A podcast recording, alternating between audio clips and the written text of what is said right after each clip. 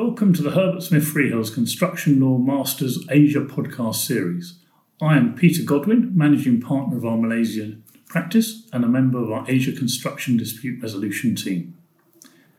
In this episode of the series, I was privileged to be joined by Gohan Lee, a highly experienced construction lawyer who is presently General Counsel, Legal Engineering and Project Delivery at Petronas. My conversation with Goh touched on topics including his personal background experience and career highlights, his thoughts on the legal profession as it impacts the construction industry, and his views on cost management, mediation, and expert evidence. I hope you enjoy this podcast.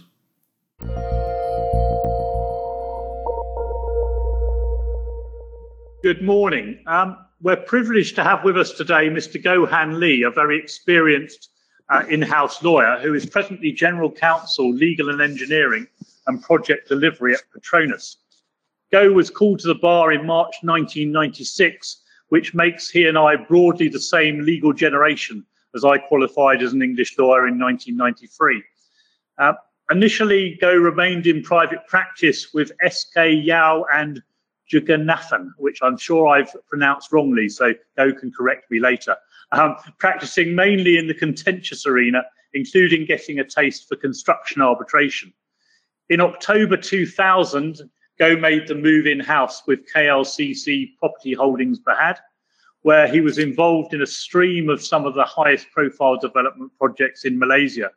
These included the Mandarin Oriental Hotel in KLCC, which is an excellent project. I enjoy that hotel very much. The KL Convention Centre just next door, University Technology Petronas out in Tronoh, uh, Petronas Learning Centre in Bangi, the Mesra Mall, the Prince Court Medical Centre in KL, and Tower 3 at KLCC as well. He also got some experience during that time in, with overseas projects, being involved in the Reem Island project in Abu Dhabi and the Jabal Omar development in Saudi Arabia. Then in January 2009, he joined Petronas initially as legal counsel finance, then as senior legal counsel construction, where he was heavily involved in Project Rapid, one of the world's largest petrochemical plants down in JB. And now, since June 2018, he's been general counsel, legal engineering, and project delivery. So, against that background, we're going to chat this morning about different stages in his career and I'm especially keen to elicit some views he may have on how private practice lawyers could adapt their working practices to better support their clients, and also any advice he may have for uh, young lawyers starting out today based upon his experiences. So that's the introduction, uh, but let's start off first, Goh with why it was law at all. What initially attracted you to a career in the law? Hi, hi, Peter. Thanks for uh, taking the time to speak to me. I think um, your question why law, um, I, I, it wasn't really my ambition to be a lawyer, to be honest. Um, I think as all lawyers, the reason we ended up doing law is either we, we, we had issues with mathematics, right? So I, I my my ambition really was to be an engineer, an aeronautical engineer to be exact. But uh, as things turned out, I, I didn't do so well in my my maths. So taking advice from my my teachers, I I ended up doing law because um, they seem to think I, I have a fair flair for languages. Okay, that's very interesting. There's more parallels between our careers than I had realised. When when I was at school talking to a careers advisor, two years in a row, I was told I should I was very well suited to be an air traffic controller. Not quite an oh. aeronautical engineer, but similar. Um, but I, I actually thought I would be, end up being an accountant or an actuary because I'm one of those strange lawyers that actually found numbers easy at school. So, um, but my teacher told me, well, if you want to be an accountant, for God's sake, go and study something different at university or you'll be bored stupid. So he suggested law. I went off and did a law degree and never looked back. So I think we both stumbled into law a little bit accidentally. Um, so when, when you start, when you started your pupillage, was construction law any part of what you were thinking about, or was it a case like so many young lawyers that you just needed to get a job and then see where the job took you? Well, most definitely not. I think uh, my ideas, the concept about law at the time, had nothing to do with construction. It was my priority at the time was just looking for a, a master who was willing to teach me. And somehow I ended up with this master who happened to uh, uh, be one of the leading construction lawyers in KL. And I, I remember the first day of my pupillage when I uh, started work, um, I was asked to read a whole bill of quantities about one feet thick. And you know, there I was reading line by line what was a brick and what was a, you know, how much was the cost of a single brick and things like that. So it was like you said, just stumble upon it, construction. And and over the years, somehow um, you, know, you you you've ended up there and you know, contrary to what people think. I didn't have a particular a specific ambition to do corporate law or things like that. So I, I just let the events carry me along. Yeah, well, I have to say, you must have a lot of patience. I think if I'd been presented with a bill of quantity that thick on day one, I'm not sure I'd have made it to day two. um, I mean, it, it, it, does so sound as though when you started out, there was there was an option to choose a master. I rather suspect that in the COVID age in which we're living, it's more a case of can you find anyone who can take you on? Do do leaving aside COVID, do you think things have changed for young lawyers coming into the profession in that respect? Is there less choice than there used to be? Um, I'm not really sure what the market is right now out there, but when when when I came out, I, I still remember we had a roll of uh, petition numbers, and I was the five thousand something lawyer in the country at the time. So I think um, it was a much smaller market then, and yep. and although it was difficult to find somebody to take on, but it was possible. I mean, um, based on word of mouth or some recommendations, you, you could get pupillage. It wasn't difficult. I'm not nice. sure what the situation is today. We've probably got what, 10,000 or 15,000 lawyers in, in, in Malaysia at the moment. But what I feel is that the opportunities are definitely much more than my time. You know, I mean, there's so many areas that you can go into, uh, you know, digital, digital uh, uh, uh, services is one area we never had when we, we came out, right? So there are many, many areas of the economy that has grown and developed. And I believe that uh, opens up opportunities for, for, for young lawyers coming out fresh looking for, for jobs. Yeah, no, that makes a lot of sense. So when, when you look back on your pupillage, and I appreciate it's a few years ago now, and I confess I struggle to remember that far back, but when you look back on that and your sort of initial years in private practice, what do you think was the biggest influence on your career? Was there was there a particular lawyer who you would consider to have been your mentor? Well, of course. Um, I think at, at, that point when I was in practice, obvious, obviously it was my master, Mr. S.K.O. And, uh, you know, I'm very grateful for for the work ethics that he taught me. You know, uh, especially when it came to integrity and taking pride in our work, because uh, I, I, don't know whether it's it's a norm in this day and time where you find a lot of people actually have problems looking for uh, good employees who are willing to put in the hours and who are dedicated to the jobs. But when I was doing my pupillage, you know, when it came to that, there's no compromise. It was do your work, do it well, and have uh, integrity in your work. And of course, when, when I joined in-house, uh, that was Puan Farida Harris, who not only recruited me, but gave me an opportunity to expand my career within Petronas. Okay, that's very interesting. I think all of us can look back at one or two individuals that have been key to where we've ended up. Um, and you didn't stay in private practice for too long. So, what, what was the driving force behind you leaving private practice and, and joining KLCC Property Holdings back in 2000? Okay, uh, I think you recall that period, Peter. We went through this uh, Asian financial crisis, 97, 98.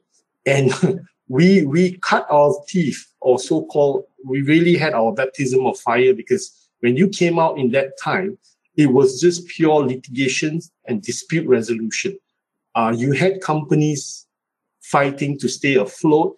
You had all sorts of corporate battles going on. And, and it was it was a very tiring experience to be honest because you know you're in courts almost every other day and if you had like in my case huge construction arbitrations going on. So it was it was a bit draining. Um that i spent about four four almost five years of, of, of my practice life in the courts in and out. And um i wanted a change of scenery actually. So you know before i became jaded So I took the step to begin looking around papers and uh, opportunities for in-house to give myself that change, an opportunity, to move on. Because I was about four years coming to five. So that's a very crucial juncture in, the, in, in, in a lawyer's life in the sense that you either make the cut for partnership and being groomed for partnership, or if you don't make the cut, then you've got to look at other options that probably coming out on your own.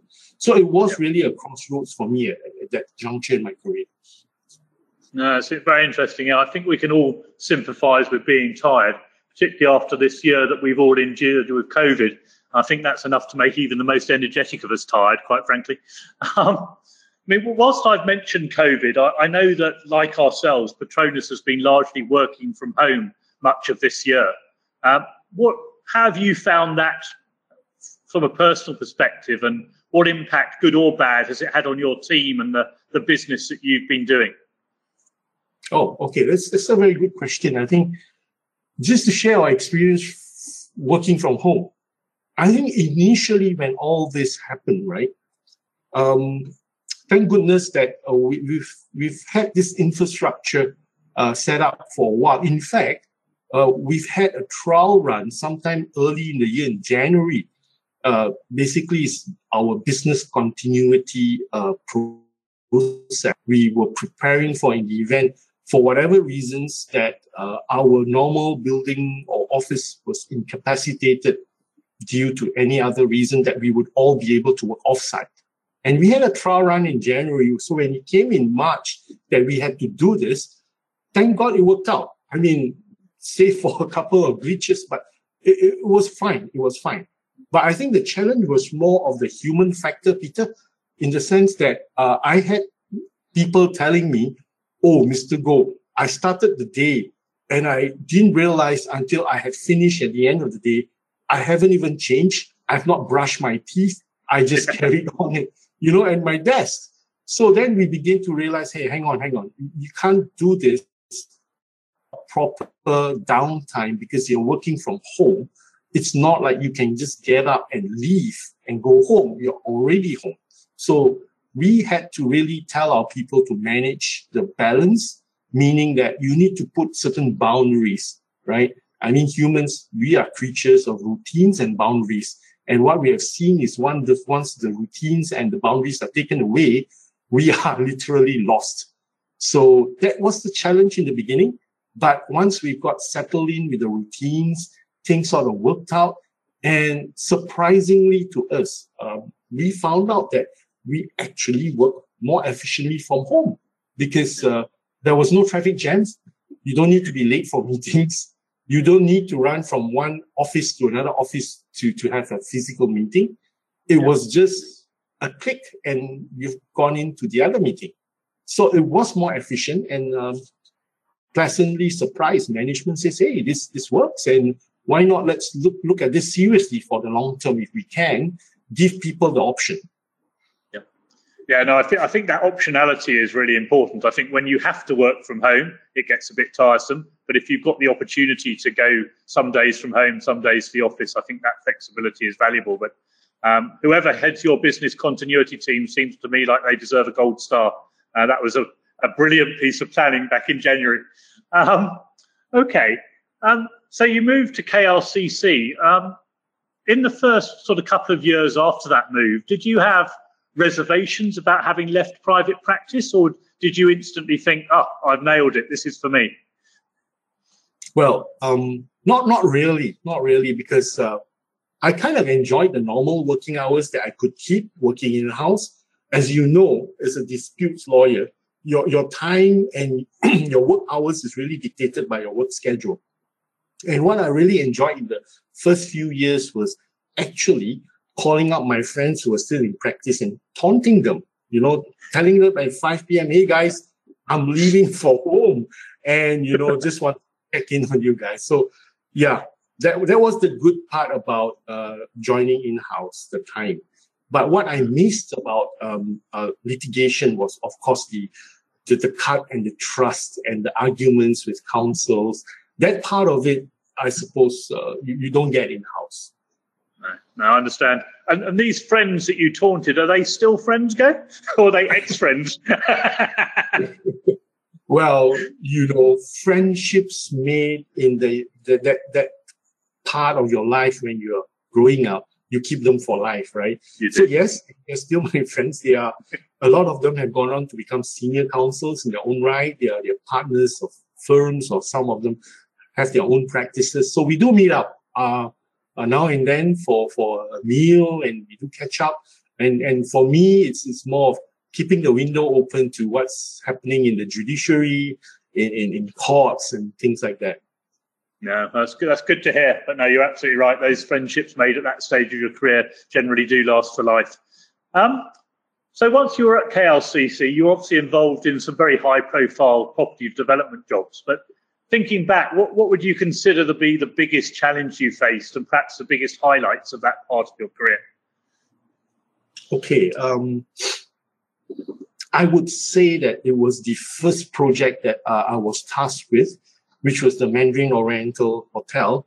Now, I, I had just come in at the tail end when the Twin Towers was completed. So all the disputes were already settled before my time. So but the other smaller projects surrounding the KLCC development, and the notable one was Mandarin.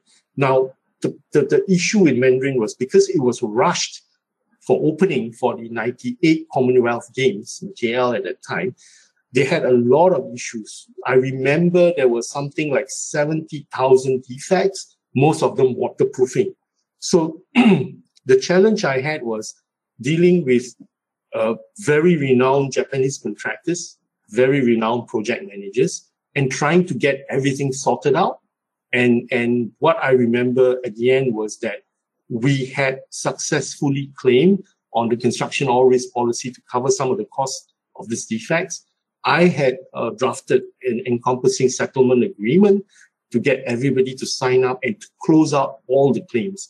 So to me, being, uh, apart from being challenging and daunting, but it was very rewarding because after about a year plus that I've come on, I, have managed to close out the, the Mandarin defects and, you know, move on from there. So, yeah.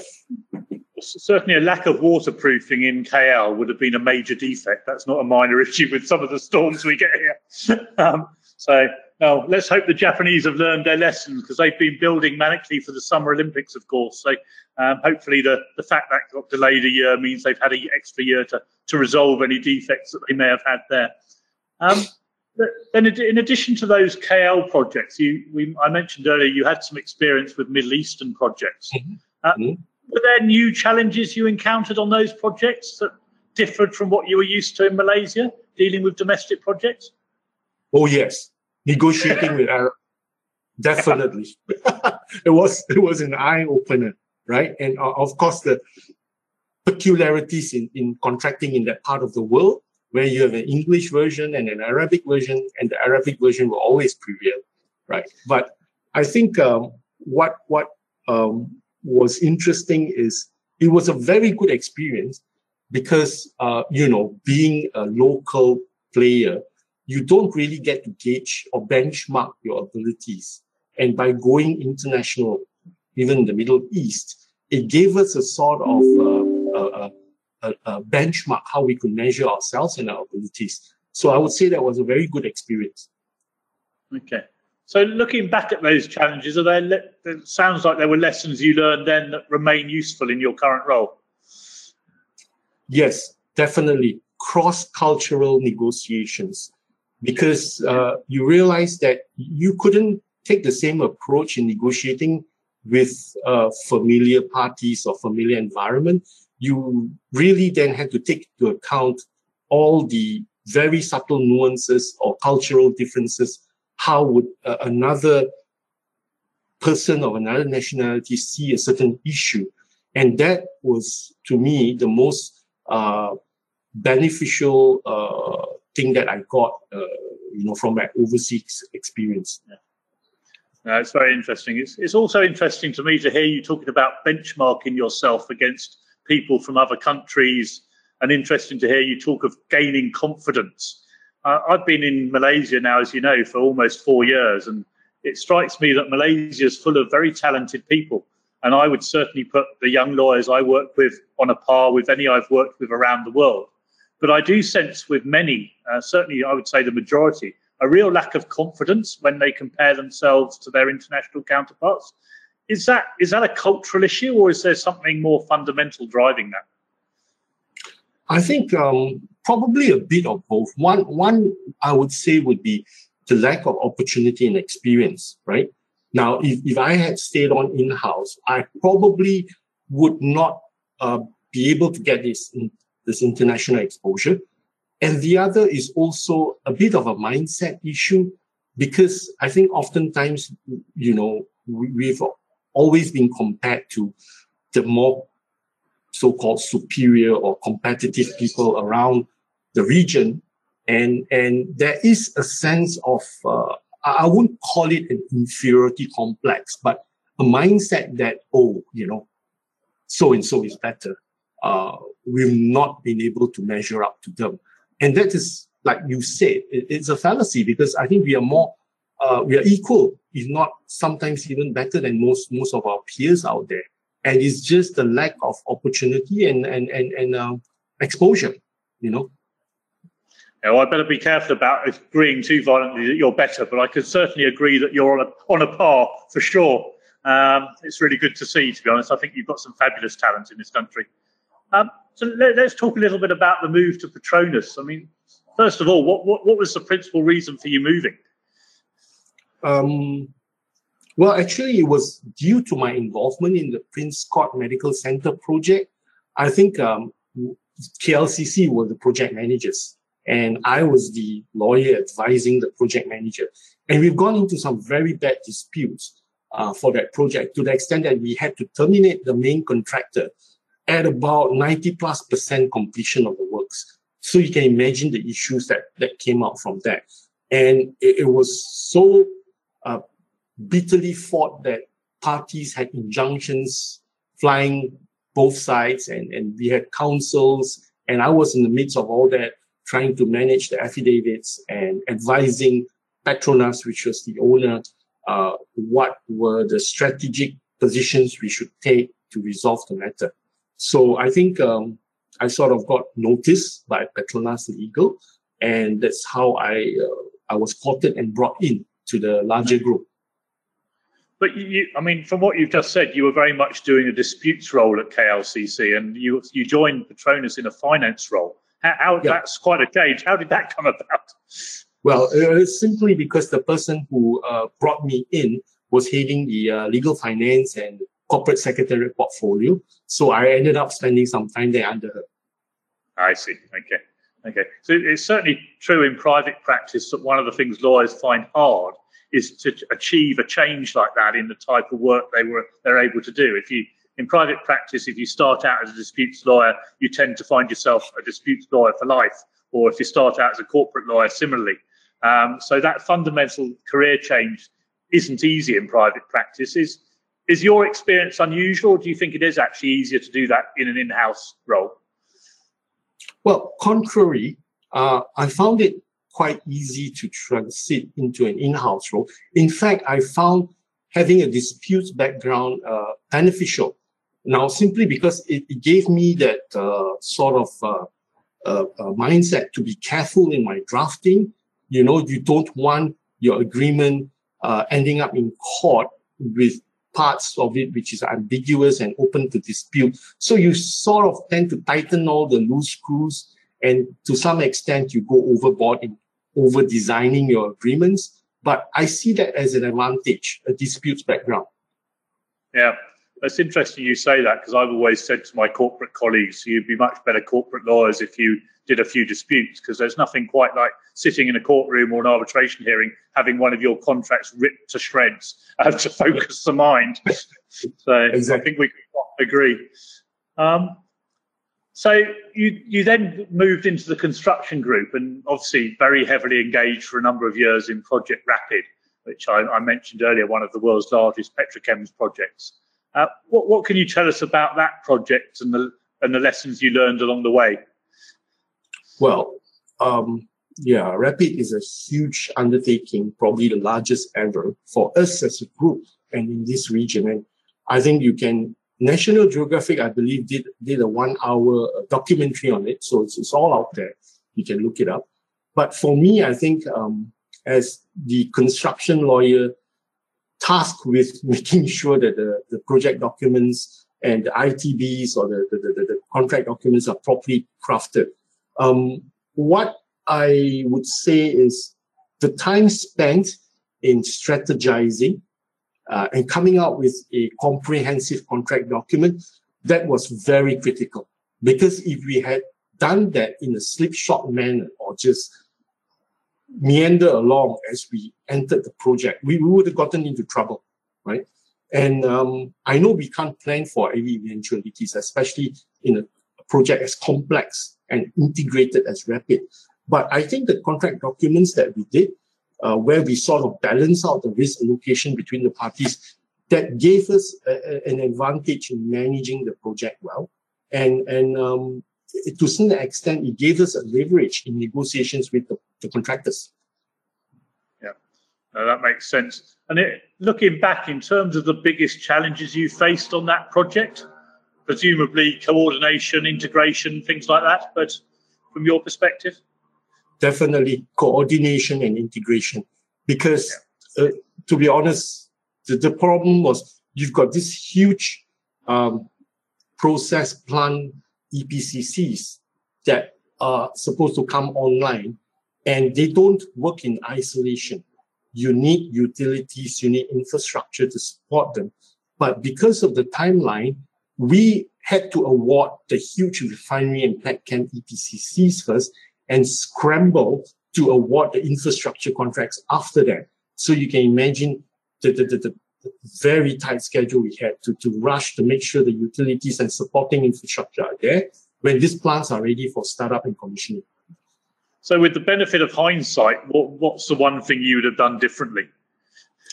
All right. Um, I would have paid more attention to the technology license agreements. Now, given the timeline, this technology agreements were signed probably in the early 2011, 2012, thereabout, without really a clear picture on execution, because we've probably not uh, achieved financial close, financial investment decision or FID on, on Rapid yet.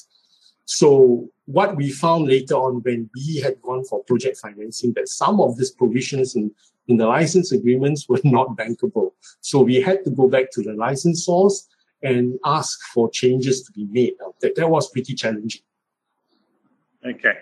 Now let's just change tack slightly. Um, one of the questions I get off, often asked by young lawyers is, what attributes does a lawyer need to succeed in private practice? And I confess I always give the same answer, and that answer is common sense. Others call it commerciality or understanding your client's business.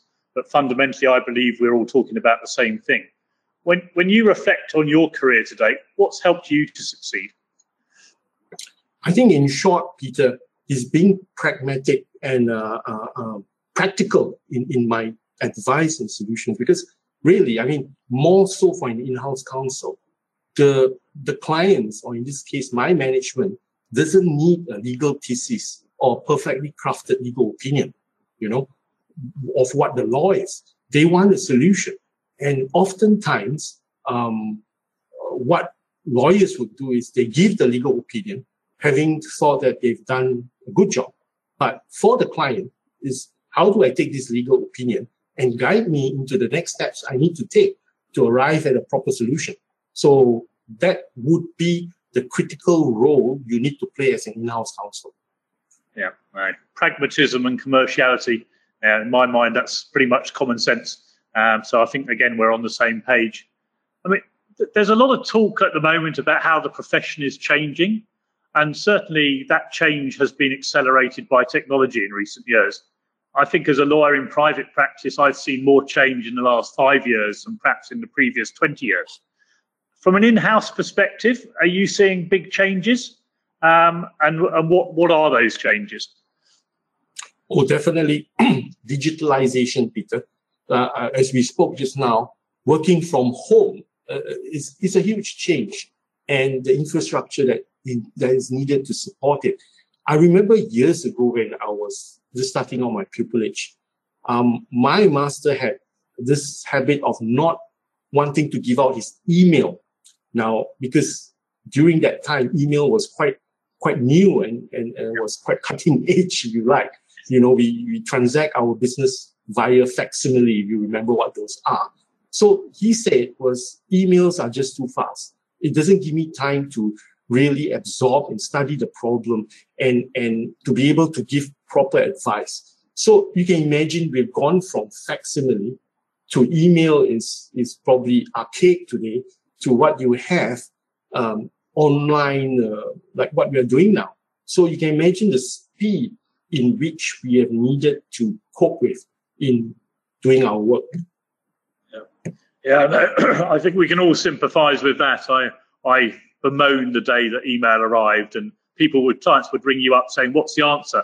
And uh, you'd say, "Well, what's the question?" And they'd say, "But I've emailed it to you, and it hadn't arrived on your screen yet."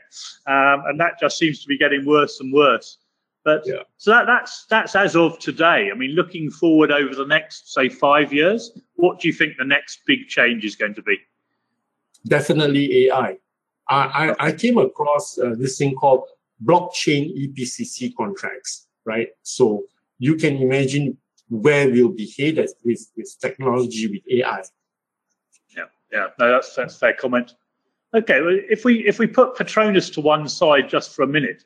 Um, just observing what I've seen in my time in Malaysia, it strikes me that in-house legal functions generally are a bit of a work in progress in many companies. Many are relatively recently established, um, so quite early on their journey. Is that am I right about that, or do you see things differently? I think you're you're right, Peter, because I think for Malaysia, a lot of companies, I would say even corporates, they, they've they've yet to come around to the value of having an in-house legal department, right? And they've always seen legal as a cost center. So it's something which, um, a necessary evil, if you like. So if yeah. I'm not getting myself into any disputes, I don't need to have an in-house department. That, that, that mindset is changing, although it may not be as fast as we like it to, but it is changing. It is evolving as, as companies begin to slowly realize the value of having a, a legal department. Okay. And how how do you think we can accelerate that change? Because I, I mean, it probably sounds a bit self-serving, but I do think when I compare Malaysia's state of development for in-house versus other countries in which I've operated, I do think Malaysia's in-house uh, teams do need to develop to be more strategic and seen more as a value add rather than as a cost center. How, how do we help Malaysian companies realize that?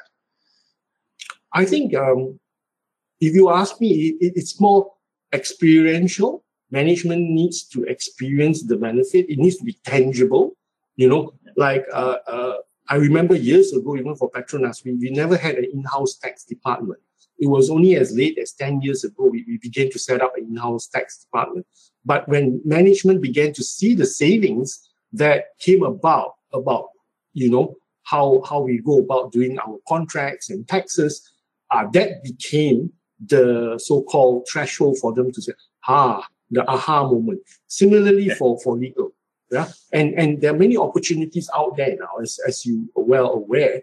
The uh, implementation of Section 17A of the MACC Act is a good example. Companies are probably in the dark. How do I go about having adequate measures in my organization? Now, this is where the in-house can come in and and and demonstrate uh, the value the role that they can play in, in steering and guiding these companies. Yeah, it's a little bit of a catch twenty two, isn't it? Until they use lawyers, they don't see the value. Um, but until they see the value, they don't want to pay for the lawyers. uh, I guess we'll have to struggle with that. The best, the best teacher in that situation would be I say this candidly, Peter, is that, well, let them experience it. Somebody gets fined a huge amount of money or some director is jailed. And then you begin to realize that, oh, I, I need to fix this, you know? Yeah, it's, it's very interesting you make that comment. When I, when I first worked in Japan about 20 years ago, uh, if you'd asked one of the big trading companies, can I meet your head of compliance? They wouldn't have understood what you were saying. Nobody had a compliance department, so there was no head of compliance. And then one of them got a massive fine um, under the US FCPA. And the following Monday morning, they all had a head of compliance who, who, had been given a new business card. They had no idea what they were doing, but they'd been given a new business card and told to work it out. So I completely agree with you. Um, just going back to your sort of disputes background, document management systems seem to me in fairly rare supply in Malaysia. Not very many companies have what I would call a, a sort of proper document management system. I'm suspecting Petronas is probably the exception because you're so big, but um, is that right? Well, contrary to what you, you think, uh, Peter, we've struggled. We've struggled for many years. I remember years ago when I first joined, well, within the group KLCC, we used to sort of scan our documents or agreements into these CD-ROMs and store them away and things like that. But the challenge is not so much of having the systems, it is the sustainability, maintaining the system and ensuring it uh, for posterity, if you like. Now, we're not very good at that. And part of the reason also is we tend to go for the most expensive and the most complex systems, which if you look at it in, in the long run, nobody really wants to maintain such a thing, you know? So the whole idea is you want to have a sustainable system is to make it simple, make it easy to manage, and that um, you can keep it for posterity in the sense that when this person goes, the next person that comes can take it up and, and carry on.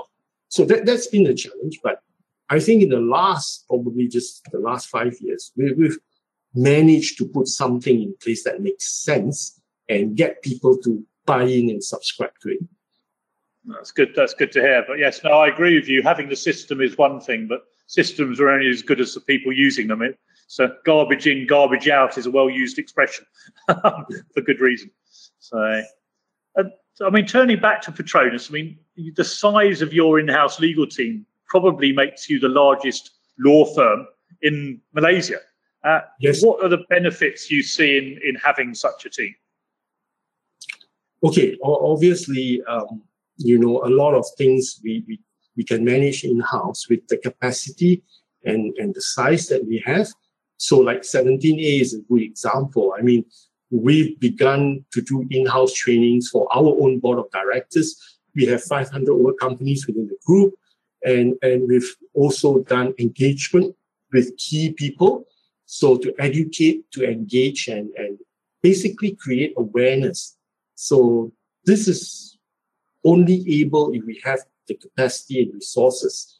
Um, other than that, I think what is very, very crucial for us having in-house, a large in-house team is that we are then able to advise management on a fit for purpose situation, if you like, meaning that, yeah, we can get external counsels to advise on or any other situations like mergers and acquisitions and all that. But the, the last mile to take it to our management committees, our board of directors, and the decision makers. That is something which I believe only an in-house is able to do and do it well. So, sure. yeah, amongst the benefits of uh, having a huge in-house team. Yeah, no, that's that's interesting. And you mentioned from time to time you obviously do use lawyers in private practice. How how does having that real expertise in-house alter how you interact with lawyers like myself in the outside world? Well, um, I think um, it's, it's crucial. You, you, you need to have both uh, as a balance because we may not necessarily have expertise in certain areas. And for a multinational like us, where we operate in or almost 50 over countries in the world, I mean, overnight, I may need a tax advice for the United States. Who do I go to? right? So that's the role that the external counsels will play. And um, like I say, again, specific areas. Like now we are pivoting our business towards renewables. So what's the law surrounding renewables? Uh, hydrogen storage, you know, solar and things like that, which at this moment in time, we may not have the uh, capability in-house. So we would, you know, reach out again to, to, to external. So it's a, it's a, uh, if you like, it's a, it's sort of a symbiotic kind of relationship. Yep, that, that, that makes a lot of sense. Um, okay, again, let's change track one more time. Um, I don't think it's possible to have a conversation between a, an in-house lawyer and an external lawyer without talking about costs. now, construction disputes are notorious for being document heavy and hence amongst the most expensive forms of dispute that routinely need to be resolved. Is it your view that the costs have now become excessive? Yes. And we've seen the escalation in the last couple of years, which I believe is the primary reason that parties are actually uh, more motivated to, to, to settle an issue. Because when I remember when I first started out, arbitration was the preferred uh, forum simply because it was cheaper than to litigation. But over the years, somehow the arbitration costs have, have gone up substantially. And, and this has, uh, has had a negative effect, I believe. Yeah. And in that context, there's been a lot written in recent years about how lawyers charging based on the hourly the hourly time charge is a thing of the past. Are you starting to see that in practice that hourly rates are disappearing and more creative billing arrangements are being put in place? And if so, what sort of things do you do you see and what do you like? Yes, definitely. I think uh, we've got a different sort of packages, if you like, being being offered now apart from the hourly retainer. So we've seen a sort of uh, a lump sum hour hourly kind of package where okay, I'm giving you 50 hours of legal advice for a fixed lump sum. It is up to you how you use it. So if you find there's a need to add on more, we can we can add on. But if you work within that 50 hours, it's fine. This is so much you pay. So there are many, many variations. Uh, right. We have, have uh, what you call uh, uh, people being seconded over from legal firms on a full-time basis for a fixed retainer. So what the legal firms do is, all right, uh, this is a lawyer of uh, five years standing. I will charge you 20,000 ringgit. That takes into account her salary plus, you know, some markup for the firm, admin costs and things like that. And this person is seconded for a fixed duration, six months to a year. So yes, yep. there are many, many permutations. Okay.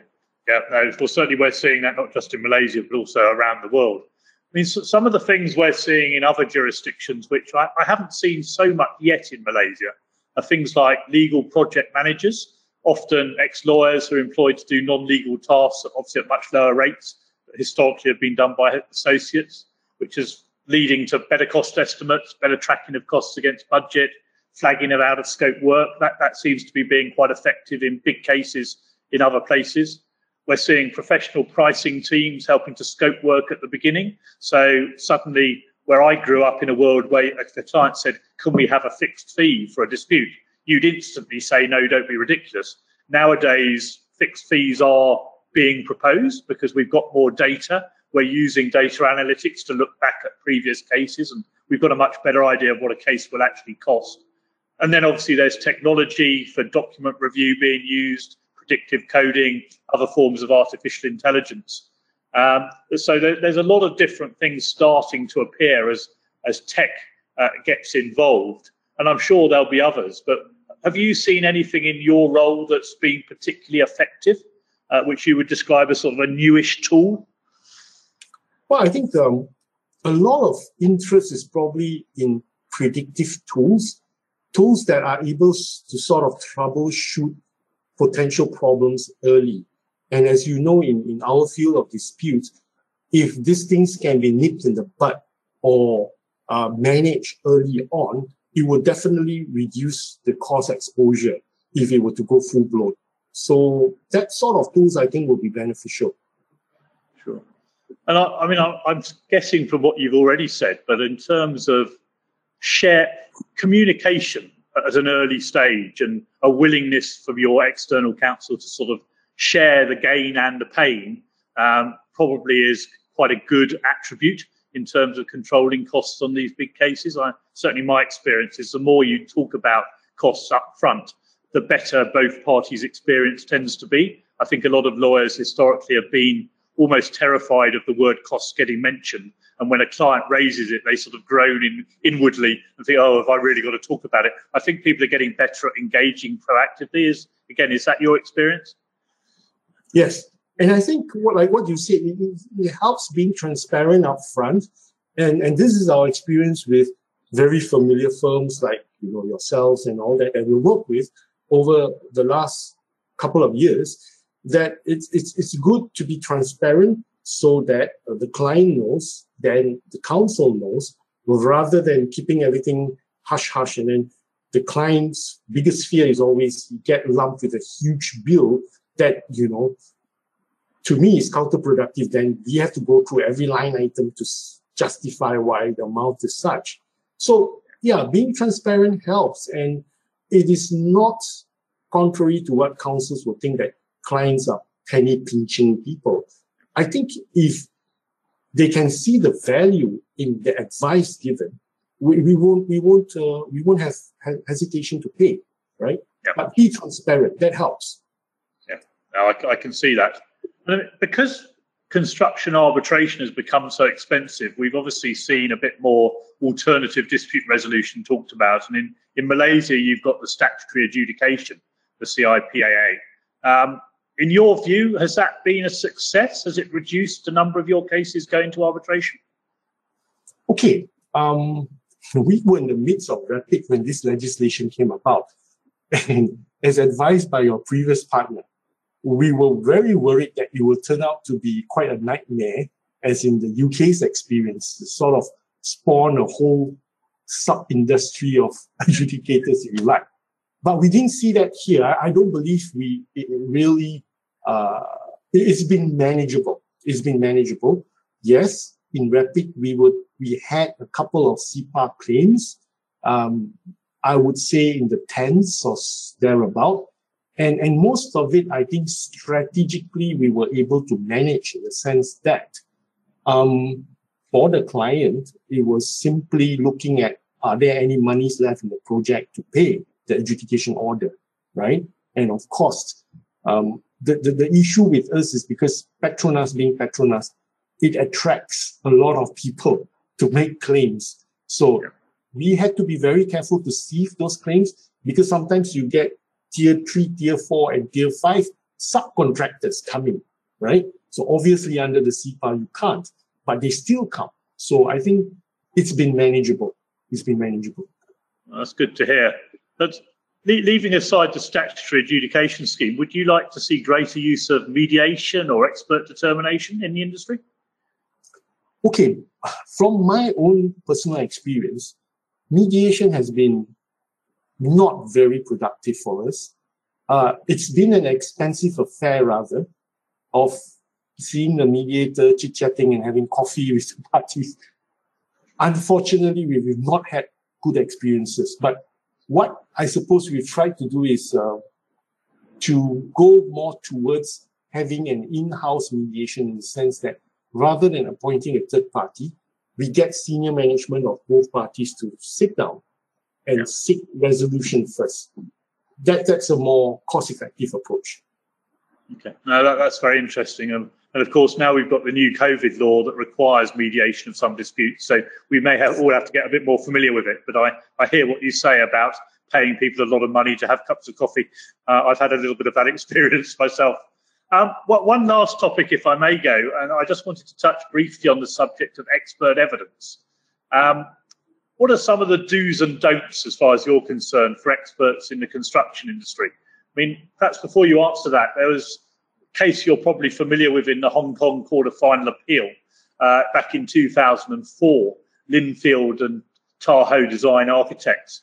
Uh, and that was a case decided, um, and the judge explained uh, in his judgment for that case uh, what he thought was good in terms of experts and what he didn't. In particular, he said he was less persuaded by an expert who tendered a long and rambling expert report he found that same expert to lack impartiality. Um, in your experience, is brevity of an expert's report important in conveying that, that expert's um, expertise? Yes, definitely. I, I've experienced situations where we've got very, very good experience and credible expert witnesses. But for one reason or another, they just couldn't get their case across. And, and th- this is no fault of their own because, as you know, if you are an academician, you know, presenting your case in court can be very dry. It's like reading a textbook. And this is the job of counsels. What we do is we try to extract the gist or at least the key messages that the experts are trying to put across. And we as lawyers then craft it in a very succinct, precise, understandable manner to be presented to the judge, right? So to me, it is not necessarily so. What's more important is, I would feel, I mean, the case on the arbitration, is to have an arbitrator that is able to understand the case better. For example, if my case revolve around issues of design or engineering, I would rather have a senior engineer to be the arbitrator. But it involves issue of documents and evidence, evidential issues, maybe a former retired judge. So it depends on the subject matter. I think that's more key rather than paying a very renowned expert to, to, to, to present your case. It's not necessarily positive. Uh, funnily enough, I was speaking at a webinar only yesterday on the subject of how to choose an arbitrator, and those were two of the points I was talking about. So um, I'm in violent agreement with you. Um, just finally, in terms of the process around experts, you you often see experts directed to meet in advance of a hearing to try and narrow the issues. When you get to a hearing, you sometimes see what's called hot tubbing, which I suspect you're familiar with. Are you a fan of either of those processes, or have you seen something else that works better? No, no, Peter. You know why? Because we realize that uh, experts in your own right, they come with a huge ego. And you put them both in the same tub, you don't necessarily get consensus, you know? So, so it's not, it is not, uh, well, I, have not experienced it, but based on my little, what you call um, interactions with experts, I don't think it's it's, it's positive. No, I don't. I don't necessarily disagree. Um, finally, I mean, just before we wrap up, have you looking at the profession today and the young budding students coming into the profession? Have you got any last comments or advice for them wishing to follow in your footsteps, or indeed any burning issues you'd like to see the, the legal profession as a whole address? Well, generally, my advice to young fresh lawyers coming out is I think um, before you go in house, you spend some time in, in practice, be it corporate or litigation or whatever fields for that matter, because um, the experiences that you bring uh, from practice is invaluable, right? Of course, the battle scars as well. And, and this adds value to you as an in-house counsel. So, so don't rush. And, and I've been asked many times, oh, how long should I spend in practice before I come in-house? I would say substantial, but not too long that you become a partner, then you become hard for you to leave. I think four to five years is about right. Sufficient time for you to gain enough experience, but not too long that you find it hard to leave. I think that's very wise counsel. On that, that note, Goh, we'll conclude. Um, thank you so much for your time. You've been very generous with your time this morning, and I really appreciate it. And hopefully, we can catch up again soon and um, discuss some of these issues in more detail over, over lunch or dinner. Thank you very much indeed. Thank you, Peter. Thanks for the opportunity. Thank no you. Problem.